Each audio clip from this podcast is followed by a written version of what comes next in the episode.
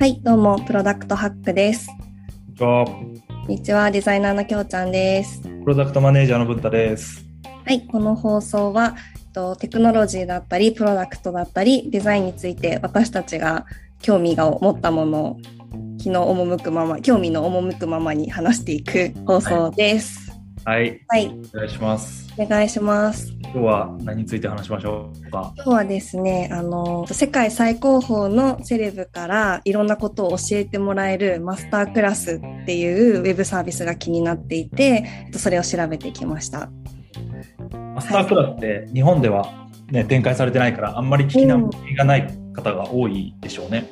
そうですよね。でもすごい、あの、見ていって、日本の方でも知ってる顔ぶれで、うんうんすごいなと思ったんですけど、まあ、2015年にウェブサイトがリリースされて、今はアプリとかにも展開されているんですが、えっと、2020年の5月には170億円調達していて、えっと現在、まあ、評価額が2500億円ぐらいって言われてるらしいんですよね。で、あの、どんな人、セレブといってもどんな人がいるかっていうと、専門分野のえっと、85レッスンあって、まあ、専門分野っていうのがアートとか、まあ、ライフスタイルとかミュージック、えービジネスライティングフードデザインスポーツコミュニティ健康科学技術みたいなかなり多岐にわたってるんですけど例えば、ですよね。あの、いわゆるユーデミーみたいな形の動画レッスンみたいなシリーズものになってる感じですよね。あそうですそうです。シリーズものになってるんですが、えっと、それがまあ人に紐づいていて例えばあのクリントン元大統領のリーダーシップの講座とかがあって、で大体その1講座、えっと、20から30個の、えっと、ショートのムービーがシリーズになって分かれていてで1本大体10分から20分くらいの動画になっているものを20本ぐらい見ると、まあ、そのクリントン大統領のリーダーシップの講座を完了できると。えーうんであの動画だけではなくって、えっと、テキストでその背景だったりとか補足の、まあ、教科書に変わるものをダウンロードできたりもしますしあとそのレッスンを受けた人と、えっと、コミュニティハブがあって、まあ、そこの感想だったりとか、えっと、理解を深めるためにディスカッションするみたいなそういった場も設けられているそうです。うん、なるほど。まあ、そうそうたる顔ぶれですよね。あそうですよね、まあ、そのクリントン元大統領もそうですけどあの世界的なテニスプレーヤーのセレーナ・ウィリアムズさんのテニスレッスンとかもう本当に世界最高峰の人が並んでいて私が気になったのはまだカミングスーンになってたんですけどミュージックの分野でマライア・キャリーとかあとクリスティーナ・アギレラのそのえっと歌唱法とかステージのアクティングみたいなところの講座が受けられるってあってそれは見てみたいなと思いました。ナタリー・ポートマンとか、うん、あと、あれ、ビートルズのリンゴスター、ドラムレッスンとかある。すごいですよね。あと、あれ、あの、プラダを着た悪魔のモデルになった、あの、防具の編集長、はいはいはい花村っていう、うんうんうんうんシップ講座みたいなのもありますね。うん、なんで本当にその分野をマスターしたいって思ってなかったとしても見てみたいっていう興味が駆り立てられるようなものが多いですよね。ですね。で月々のサブスクであのだいたい日本円だと1ヶ月1700円ベーシックプランが1700円で、えっと動画が見れるんですよね。だから結構このラインナップを見て月1700円って聞いたらちょっと安いなって思っちゃいました。見放題ってことですよね。あそうですね。プランいくつかあるんですけどあのベーシックでも見放題であとはあのダウンロードができるとかあのそういった条件でアップグレードもあるみたいです。うん。うん。こんだけのラインナップをお月1700円とかで見れるんだったら、うん、ぜちひ見てみたいですよね。ょっと覗いてみたいなって思っちゃいますよね。だから、まあ、教育なんだけどエンタメでもあるというかうんうんうんなんかあの教育とエンタメの間でその動画としてのコンテンツ力が学ぶっていうところ以上にこう価値があるものになってるのかなっていうふうに思いますね。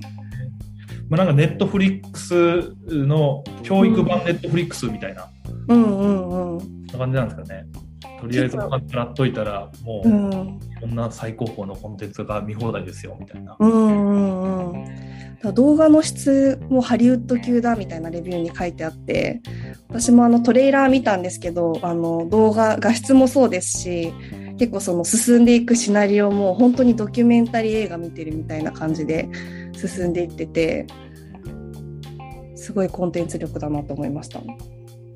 あでもコンテンツやっぱ作り込んでるんでしょうね。うん。うんやっぱ制作にすごいあの費用をかけてて、うんうん。カメラワークとか照明とか、うん。なんか、まあ、その始まりのところでも、そのサービスの部分を、まあ、マスタークラスっていう、まあ、いわゆる上級クラスみたいなうん。役になるんですかね。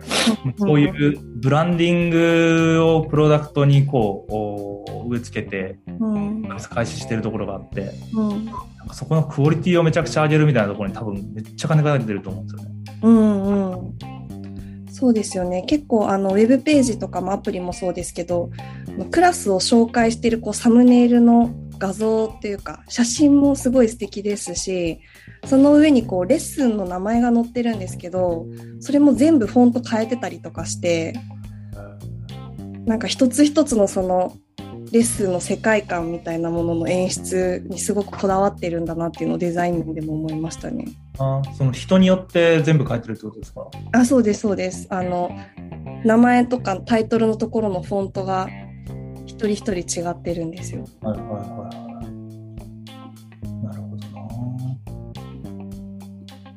サービスがいつからでしたっけ？2015年リリースですね。ウェブサイト版は。6年ぐらいなんですよね。うん。でもやっぱりコロナでね、その自宅学習みたいなところの需要も上がって、ユーザー数とか売り上げ伸びてるみたいですよね。うん、なるほどな。これ創業者がデビッド・ロロジェ、ロジェって呼ぶのかな？ロジェさん。うん。で、なんか見てると、やっぱ なななんだろうな、このプロダクトハックでもいろいろ紹介していく、えはい創業者の方って、なんかもう、若い頃から、中学生くらいからもビジネスやってるみたいな、うんうん。往々にしているんですけど、まあはい。この人もその人、その一人で、うん。13歳ぐらいの時に自分で検索エンジン作って、うんそ。れを売却してるとか、うん。そういう人らしいんですよね。えー。でなんかこのサービスを作ったのもおばあちゃんがまあユダヤ人で、えっとうん。なんか医学の道に進みたかったんだけど、うん。なかなかどこを行くにしても教育受けられず入れずみたいな苦労したみたいな話を聞いて、うんうんなんかその人々が他人から奪うことができないことを教える学校を作りたかったみたいな、うんうん。そういう理念から始まってるのがマスタークラスっていう感じですと。もうやっぱりその創業当初から、えっと、ユーデミーとかはあって、うん。教育の動画プラットフォームとかですね、うん。が結構あある中で、まあ、どういうバリュープロポジション出すかみたいなところをうん。結構練ってたっぽいんですよ。うんうんうん。だからもう初っ端からその今言ったような世界観それぞれのそのトップレベルの人を招待して、うん。えー世界観を作っていくみたいなところをうん。やってたみたいなんですよね。うんうんうん。なんでこんなこのおトップレベルの人が入ってくるのかなみたいなところをおちょっと調べてたらはい。どうやらやっぱりあの仕事この入入る前に、うん。契約金じゃないけれどもうん。前払いでお金を払ってると、まあ、それが大体1000万円とか、まあ多分人によって違うと思うんですけどそれぐらいのお金額を払ってると。あとはまあそのクラスで、えー収益が生まれる分の、うん。えー、30%を、マスタークラスが取ってるのかな、っうん。ていうようなあことがあったんで、まあ、やっぱりそういうところにめちゃくちゃ金かけてるんだなっていうところは、うん。あーありますね。確かに。でもまあお金を払ってるっていうのもそうですけどこの世界中の人たちを集められてるっていうのも本当にすごいなと思って、うんなんか彼のビジョンなのかねそういうのに共感してくれてる人なのかわからないですけどアクセスできてるのがすごいですよね。ですよね。うんマーケティング費用も結構当初からすごく金かけてるみたいな。うんでまあ日本じゃ見ないですけど、うん。Facebook とか YouTube とか見ればマスタークラスの広告が絶対かかるみたいなぐらい、うん、めっちゃ出向してるみたいな。あ、そうなんですね。はでもこれだけやっぱりコンテンツが強かったら、やっぱり引きがありそうですよね。こんだけの顔ぶれが並んでたら、1ヶ月だけでもやっぱりちょっと試してみようかなって思うような、うん。うん、コンテンツで力きるんですね。できてることでマーケティング予算かけてやってるんでしょうね。なんかもうちょっと自分が英語が理解できたら 見漁りたいと思うんですけど。なかなか一個を理解するのに時間がかかっちゃうのがちょっと悔しい思いで見てましたが。ううん。あとはなんか AR で学べるようにしたりとか、うん。音声だけとか、あとショートビデオにしたりとか、まあそういうものも今後やっていくみたいなうんありました。うんぱりでもそうですよね日本版があったら絶対見たいなって思うもののやっぱり英語だからこそその世界中にリーチができてこの値段でもマーケットが広いっていうところで成立するのかなと思うと、うん。うん日本版で作るとなかなかあのペイするのが難しそうなのかなとか思って。ね。うんまあ、かなり先行投資でうんコンテンツの強いコンテンツを仕入れて、うん。